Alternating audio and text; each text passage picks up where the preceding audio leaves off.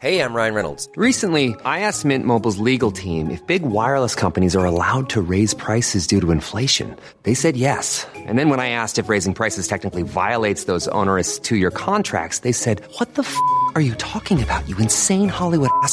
F- So to recap, we're cutting the price of Mint Unlimited from $30 a month to just $15 a month. Give it a try at mintmobile.com slash switch. $45 upfront for three months plus taxes and fees. Promo rate for new customers for limited time. Unlimited more than 40 gigabytes per month. Slows. Full terms at mintmobile.com. You've tuned in to Sci Fi Fidelity, episode 46 Siempre Bruja, Always a Witch.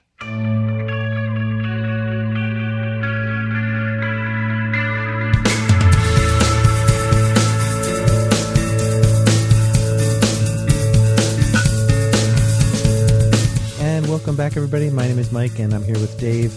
And we had to follow up on our discussion last week about subtitled sci fi international shows that are not in English with a topic that fits right in with that. And I'm excited about this one because it really kind of follows up nicely with that, although in a different way. We have a lot of, of things to talk about with this show, Always a Witch, that are both indicative of the trend and also maybe Uh, having some difficulty with that trend as well. Was that accurate to say, Dave? Well, I think so. And certainly one of the trends on Netflix is the plethora of international genre fare that, that we've been deluged with. And I mean that in the best possible sense. But there also seems to be more of a bent towards fantasy and supernatural rather than hardcore science fiction. Right. And plus, even the fantasy shows of the past and the science fiction shows have kind of set the bar kind of high.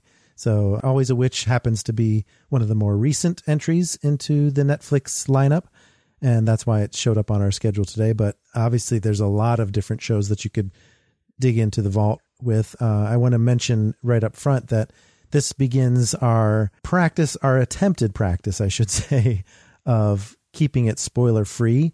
So, all of the podcasts from here on out, you should be able to listen to the beginning of, decide if it's a show you want to check out. And obviously, Always a Witch is not necessarily going to be one that everyone has already checked out.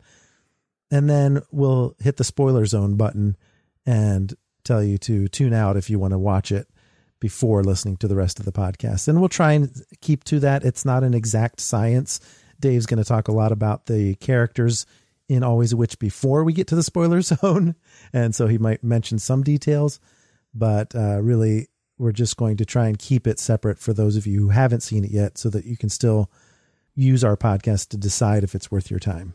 Yeah, and as we've said before, there are also people that maybe want to invest in a couple episodes, maybe hear what we think about it before they decide to move on. And, you know, we, we've talked about this before. A lot of times we feel one way about a show, and then by the end of the discussion, we feel differently.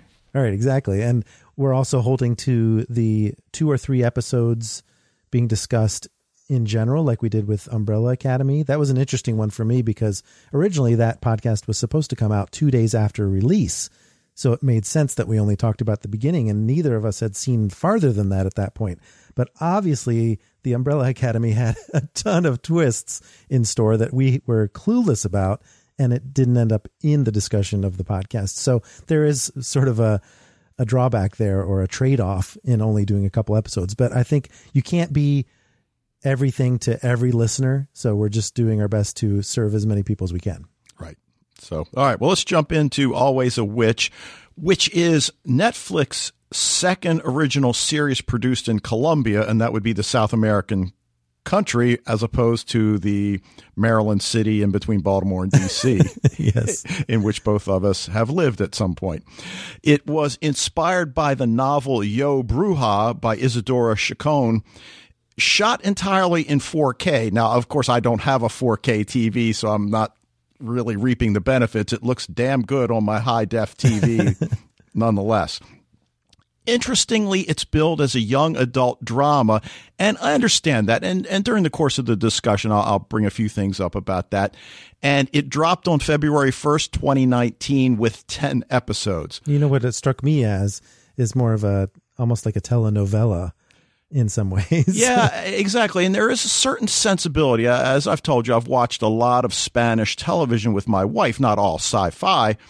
And, and there's a different sensibility that takes a little bit of getting used to. But certainly, if this was on United States television, it would most certainly have a place on the CW. I mean, Yeah. all the actors are attractive. Many of the thematic ideas appeal and are important to a younger audience. That said, it's still an enthralling concept with compelling characters, and it, it's a lot of fun. I'm going to talk, as you said, uh, about the first two episodes, A Leap in Time and A University Witch. And when we get to the spoiler zone, go a little bit more into detail, maybe even mention a detail or two from episode three or four. But let's take a look at the premise first of all. The story opens in Cartagena, 1646, at a slave auction when a young man convinces his father to purchase Carmen, who then comes to work for the family as an indoor domestic. Now, I've had some conversations with people that are a little put off by the slave angle. And while I certainly get that, I guess we have to go back to the time. But I would also argue that it shows that there are individuals who want to rise above and eventually eliminate things like slavery. Well, then that's what's interesting too about all the press that's out there, and even the international press have kind of criticized it on that score. The fact that she ends up being in love with the man who whose family purchased her, and it just doesn't fit with the modern sensibility. But as the series goes on, there is addressing of that issue, and it allows them to address that issue. It makes it more dramatic when those things have to be addressed. So I think that a lot of the people who maybe thought that about this series didn't watch it all the way to the end. That's just a theory. Exactly. Yeah. Oh, no, I, I agree 100%. So Carmen falls in love with the son, Cristobal, who, you know, convinces his father to purchase her so that she doesn't have to endure the humiliation of what could be done to her should she be purchased by a, a family that, that's going to treat her certainly not as nicely as they do, given the circumstances. All right, don't- I don't want to have to keep explaining myself here. I- Right. Exactly. But they begin a secret relationship that flourishes until his mother discovers that a slave can read and write. They leave each other notes in this secret place in the house. So, on the one hand, the mother's not upset that she's black, although I'm certain that that is a factor. It's this horrible idea that she can read and write, therefore, she must be a witch. Now, that could be her excuse to get her out of her son's life, I mean, certainly, but she's accused of being aligned with the devil. And the next thing we know, Carmen is slated to be burned at the stake. And I think it's interesting that she makes that conclusion and it just happens to be true as well, Yeah, exactly. Now, but not in an evil way. Although at this point she I mean she knows but she doesn't know. And and again that's something that comes out through the course of the series. But while she's being held she meets Aldemar who's in the cell next to her. He teaches her a spell first so she can levitate up and talk to him on the other side of the wall. But it activates what I'll just call her witchness that we in a later episode learn the background behind that but but she really doesn't know what kind of power she has. He makes a deal with her and this deal includes sending her to the future. Yeah, and that's what's so interesting is that I think I told you, Dave, that of the topics that we've been covering since beginning this new format, only one show has not dealt with time travel in some way. So I think that's a pretty good track record for one of our major interests, even though this isn't sci fi, it's fantasy. Right. And if you recall that one message I sent you lamenting the fact that we were, you know, dealing with all of these supernatural shows and you reminded me, well, this was time travel. That was time travel. Yeah. So now as Carmen's being burned, she somehow removes herself from the stake, finds herself in the water near a beach, but it's 2019. Clearly she's disoriented, her feet are burned and she ends up in the hospital where she's treated. And and this is where the first story arc takes place because the police of course have been alerted that there's a Jane Doe burned feet was brought in here disoriented. They want to question her. She immediately senses this personal danger And when she invokes the spell that cuts the power in the hospital, you know, I don't know about you. It's not clear to me whether she actually knows what she's doing or whether it's the distress that just naturally causes the lights to go out. And isn't it, it interesting too that at this point in our television viewing, you know, we've seen Carrie, we've seen Firestarter. It's always stress that brings it out. So we just kind of go, oh, yeah. She w- wasn't able to practice magic until Adam, Aldemar taught her the words. But here, because she's under stress, she does it instinctually. Right. And, and certainly there's that aspect to Always a Witch where this young woman finds herself in an environment 350 to 400 years past what she's used to. So, so not only does she have to deal with the burned feet, the the fact that she realizes somebody's after her, but then she's got to navigate 2019, which I don't know about you, it's difficult for me, and I've been here the whole time. Yeah, she does get used to it awfully quickly, doesn't she? uh, she does. Now, once Carmen starts to integrate into 21st century life, she meets the professor Nenebe that she's looking for and the present quest revolves around Lucien, who becomes the focal point of the narrative at this point. And we'll get into a little bit about Lucien, I guess, in the uh, spoiler zone. But we've been mentioning Carmen. She is a real pure blood witch. And, and that's uh, Aldemar that reveals that to her. I'm not sure she recognized it in herself. I feel like there was a little bit of mention of her uncle. I think it was her uncle. Yes kind of nurtured her and knew about her nature and because I get the impression that her healing that she did, there was a flashback in which she healed somebody. She could do that kind of without thinking about it or casting a spell per se. It was just one of her talents. So, so I get the sense that she knew something was special about her, just not how much. Right. We see that in a flashback, as you said, with her uncle when she's a, a very young girl, you know, maybe mm-hmm. eight or nine, something like that. But Carmen finds herself in Cristobal's family home, which is now in 2019 a hotel or a hostel, I guess, actually. And we get that scene where she's standing outside and she's looking at it, and there there is some recognition. Clearly, it, it's different, but yet architecturally, structurally, she notices a similarity. I don't know that she's put two and two together quite yet, but there is a familiarity. Once she's inside, I think the interior is what leads her to realize this is Cristobal's home. She looks for a letter in their secret hiding place. I really love that scene. And, and yeah. then especially when she leaves a note for him. And I don't want to say we've seen this kind of a trope a lot, because I don't necessarily know that we have, but this cross time. Oh yeah, you know, I mean, it's we, in mostly movies though, rather than television. I think. Yeah, but it's definitely cool. It, it's a lot of fun. So she tracks Nenebe. Uh, I know I keep pronouncing it probably differently. Oh, you just put the stress on the first syllable. N- yeah. Nineveh. Nineveh. uh, she tracks her to a local college where she's, I don't know, some kind of biology professor. Yeah, yeah. Mm-hmm. And gives her the stone that Aldemar tasked her to carry out. And the professor tells her that she's going to arrange, perform a ritual to send her back to her time, and starts warning Carmen about using magic. And this is the first we hear of Lucien. And what we later learn is that each time she uses her magic, it, I don't know, ostensibly sends out a signal that allows Lucien to know she's out there and ultimately track her down. Right. She's got like three identical tattoos on her arm, and they start to grow more and more as her power grows. And I, I get the sense early on that once that third tattoo is fully visible, that's when Lucien will be able to find her. Other, until then, she's under under their protection.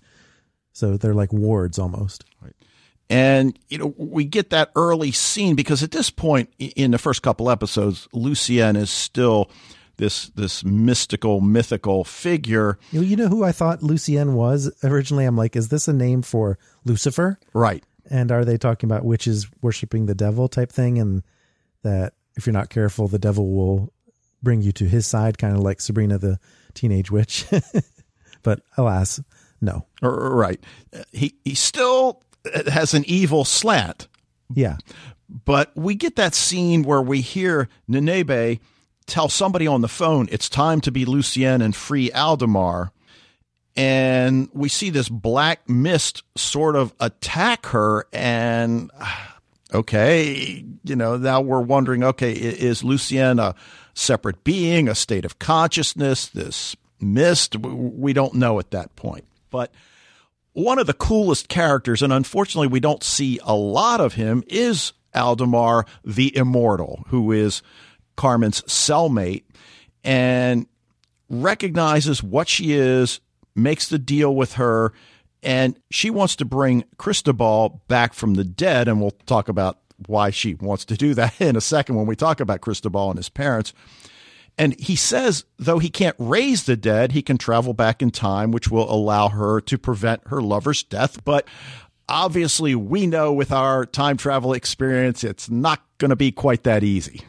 Right. Well, and especially since you mentioned that the professor gets grabbed up by that black mist. And so right away, her mission is not necessarily failed. She found Ninibe, but, you know, she can't really do much to go back without the professor's help. Right. Now, we mentioned Cristobal, who is the young man that alerts her father about Carmen's plight eh, at the slave auction. And he seems like a nice young man. It's a wealthy family, and he truly seems bothered by the harsh treatment that Carmen and the others receive at the hands of the slave dealer. And, you know, in the limited time we see him, he does truly seem to be in love with Carmen. That is until his father shoots and kills him. Yeah. Or does he? right. And that's the thing. She assumes Cristobal is dead. And we, of course, know he's not. So that's as we see, she's leaving him notes in the secret place, not realizing exactly what kind of a situation she's in. Is he going to get that note 350 years prior? Or I didn't do the math. Yeah. It's, it's, it's like she's doing it just for comfort, Right. but she has hope that it will somehow cross the streams of times and, and get to him before he's dead. Right. So, you know, I mentioned his father shoots him. The mother accuses his love of being a witch and has her burned at the stake. So, uh, his parents are not the most likable individuals we see in the early episodes. That's for sure. Now, uh, one of the professor's students, Alicia, comes front and center in the first few episodes and you know, also through the end of the series, but as we said, we want to kind of limited to the first few.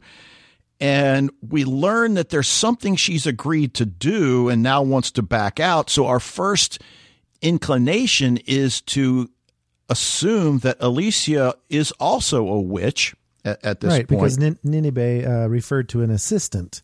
So Carmen automatically believes that Alicia is that assistant, but she seems very reluctant to help Carmen in any way. Right. But we find out pretty early on well, number one, she's a serious student, seriously attractive as well. Uh, And you know what? Everybody in the series is. So let's just Yeah. get that out of the way. Yeah, Carmen has some uh, extremely white, straight teeth for someone in the 1600s. yes, let's she put it that way. does. Yes, she does. but Alicia has allowed her sketchy boyfriend to make a sex tape with her, and he's now using it to blackmail her. Now, I, I mentioned at the top of the discussion that there are certainly some themes that are important to young people, and, and I think whether it's a warning, whatever, I, I think that was in there for a reason, and whether it's trying to be socially responsible as a TV series. Okay, fine. Oh, you mean the use of social media and being protective of yourself and there's that throughout the series, I think. Yeah. Exactly. And, you know, allowing your boyfriend to do this and putting yourself in that sort of a situation. But as a plot device, uh, you know, as part of the narrative, it does show her and the viewer that her friends rally around her Right. and they do employ the supernatural to put an end to her problems, although they have to do that somewhat surreptitiously. But I would be remiss to not mention Johnny Ki, who Oh gosh.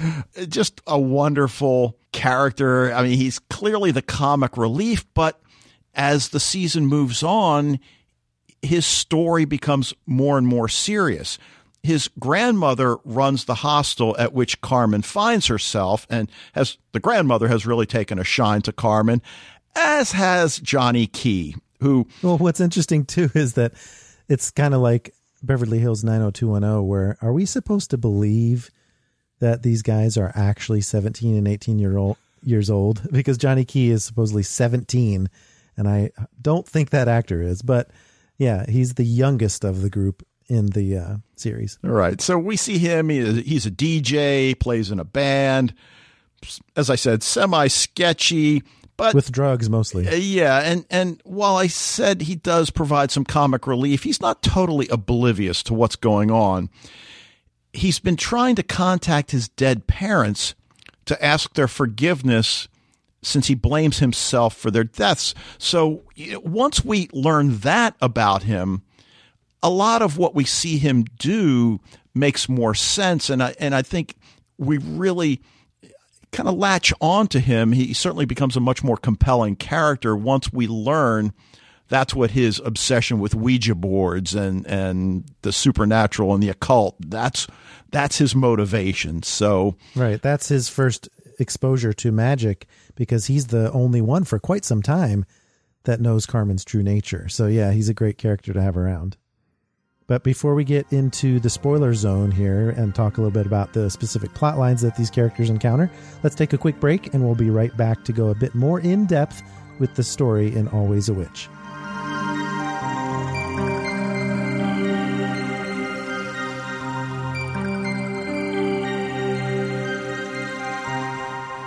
All right, so let's take a look at I'll call it the A story. It's it's maybe not the most important early plot line, but the detective is still tracking Carmen after her hospital disappearance.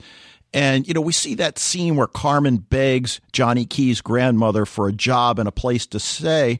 And grandma, as I said, has taken a shine to Carmen, lets her have the storage room, which at first seems a little stark and, and bare, but she turns it into something more comfortable. It turns out that it was her room in the 17th century. Yeah. Finds her hidden witch's chest, tries a spell to communicate with the wizard Aldemar. So, all right, fine. We're, you know, that's maybe pushing the line, but we're okay. But Johnny Ki, eh, I'll say he's peeping on her, and I'm not sure what he hoped to see. Well, I know what he hoped to see, but he sees her floating. She's lying on her bed, and all of a sudden she starts floating in the air.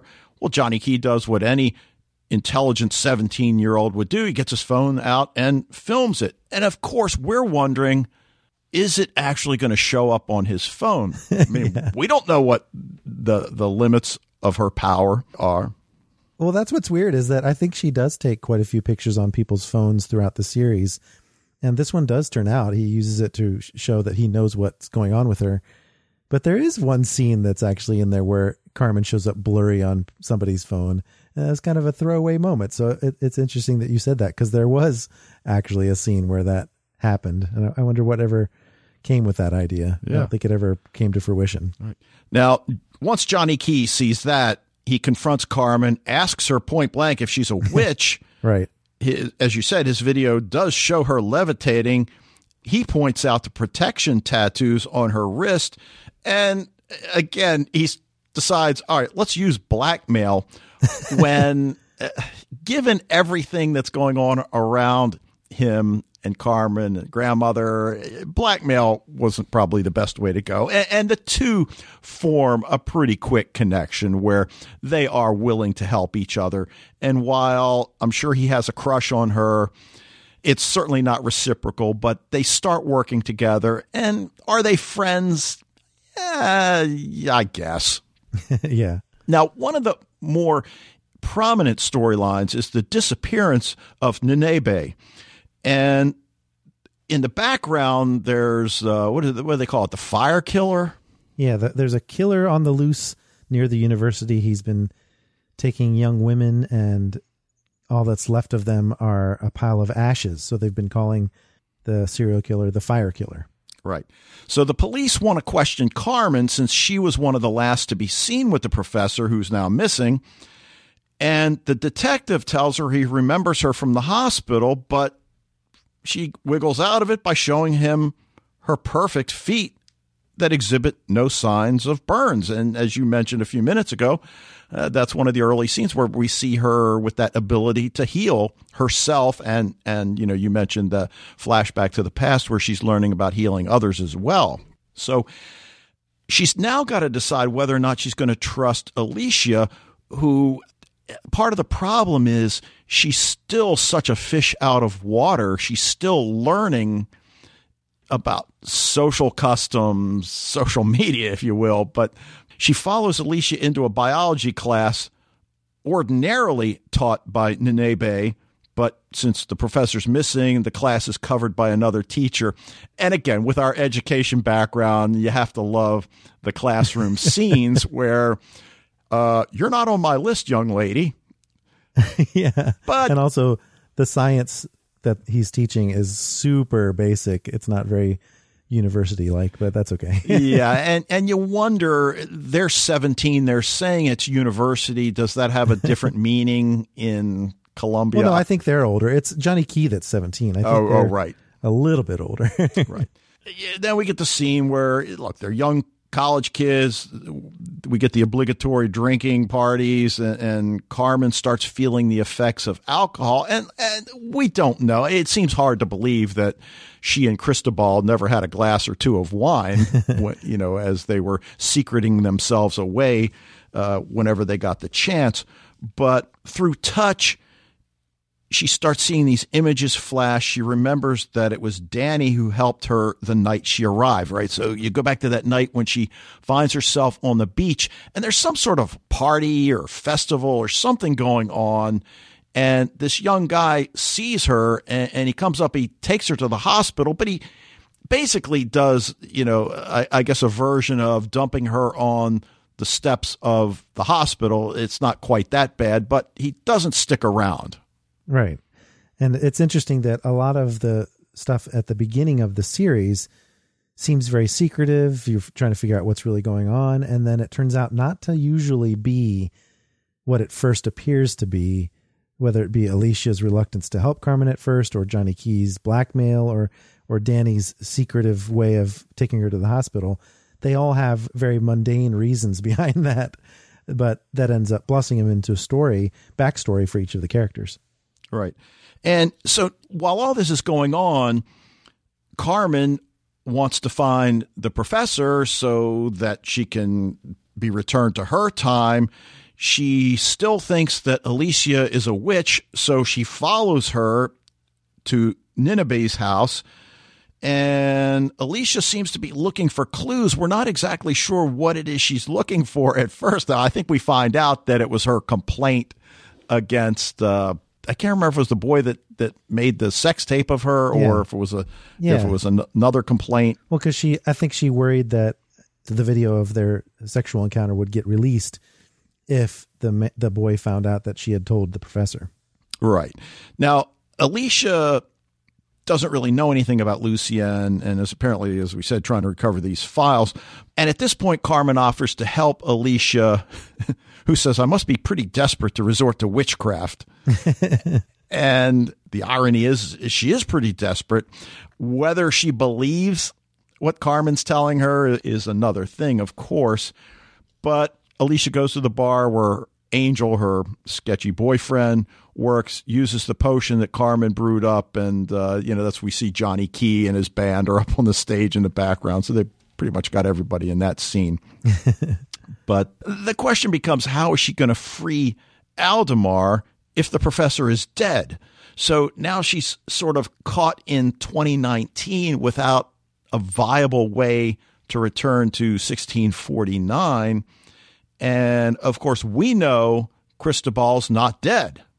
Right. That's a cool reveal too, because you start to think, well, then she still needs to get back to her time, but she doesn't have to go back to before all this happened.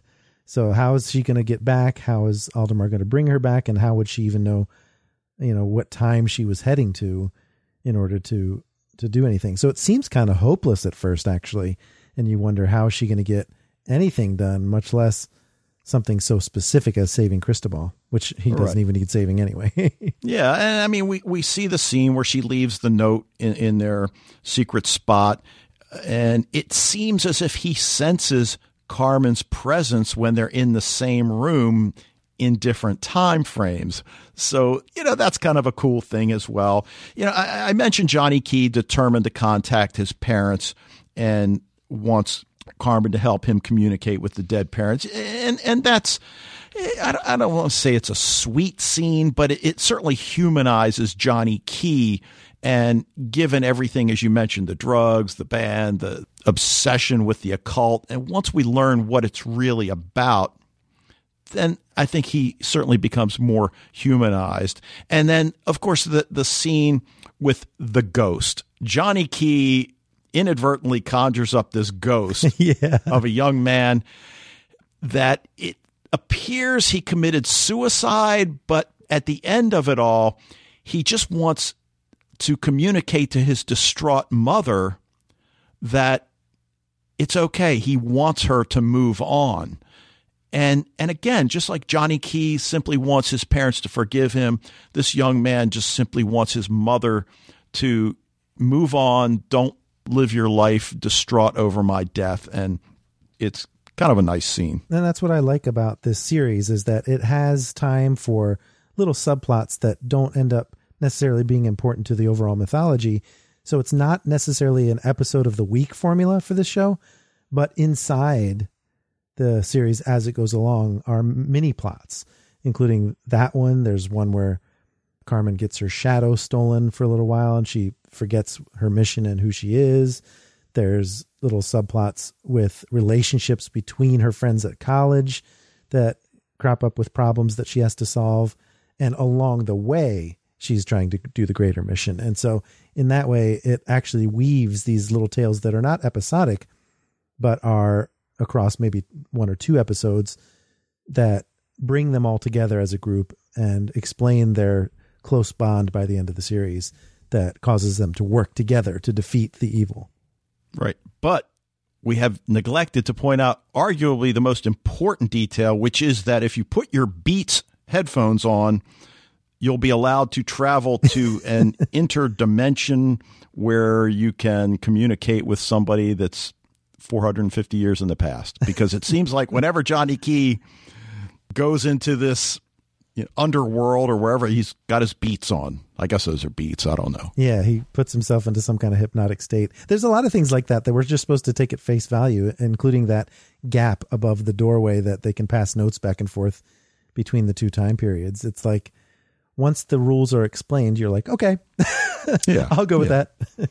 Yeah. So, you know, there continues to be a viewer base that's interested in tales of witches and witchcraft. And, you know, with several solid mysteries, compelling young female protagonists, solid secondary characters, and this cross time romance, I think fans of shows like Charmed and Sabrina that we talked about back around uh, Halloween, and fans of the supernatural in general, it is targeted, I think, for a, a younger audience, but that doesn't mean you can't have some fun watching it. So if this sounds like your cup of tea, then check out Always a Witch, Siempre Bruja on Netflix. Yeah, and I think those people who are looking for a strong female lead and black female lead at that, I think there was a lot made of there being an Afro Latina actress in this role, and although you know they're from Colombia and they're they're pretending like they're in Spain and and they are Spanish characters, some people wish that there had been a better representation other than a slave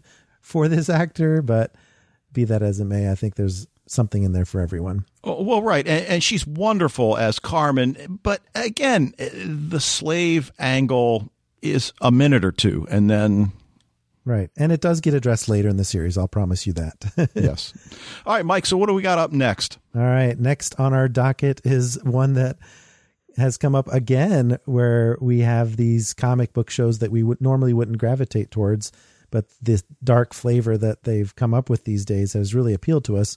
And so we checked out Doom Patrol on DC's new streaming service, DC Universe, which also has the Titans show as well. From which this might be considered a backdoor pilot that aired on that show. So we're going to talk about Doom Patrol, a very unique brand of superhero, a super team, if you will, that doesn't necessarily consider themselves as such at first. So I'm really looking forward to talking about this very unique spin on the superhero formula. That'll be next Sunday, but that's going to be it for this episode of Sci Fi Fidelity. Keep the discussion going on social media. You can follow Den of Geek on Twitter and Facebook at Den of Geek US, and we are at Sci Fi Fidelity. And in the meantime, we'd love it if you could rate and review this podcast wherever you access it. And be sure to send us your suggestions for future topics on social media or in an email to sci fi fidelity at gmail.com. Thanks again for listening, and we'll see you next week.